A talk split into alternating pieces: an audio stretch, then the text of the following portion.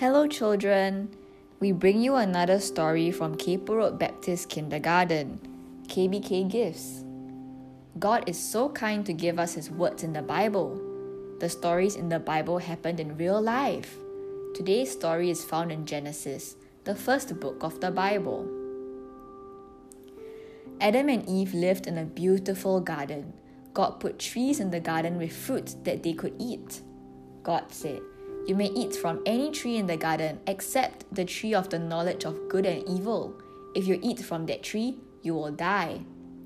One day the serpent asked Eve, Did God really say, Do not eat from any tree in the garden? Eve said, No, we can eat the fruit from the trees in the garden. God gave us just one rule do not eat from the tree in the middle of the garden. God said that if we eat the fruit from that tree or touch it, we will die. No, said the serpent, you will not die.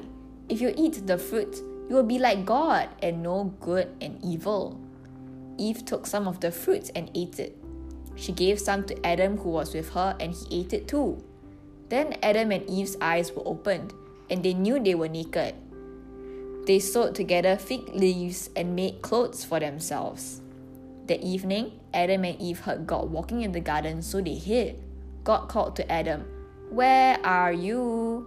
Adam said, I was afraid because I was naked, so I hid. God said, Who told you that you were naked? Did you eat from the tree that I told you not to eat from? Adam said, Eve gave me some fruit and I ate it. Eve said, The serpent tricked me. God said that because of their sin, bad things would happen.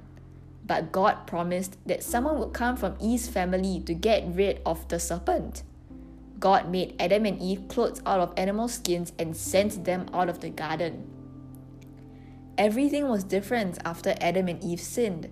Since then, everybody has sinned. Sin keeps us from God, but God never stops loving us. He sent his son Jesus to rescue people from sin and bring them back to God.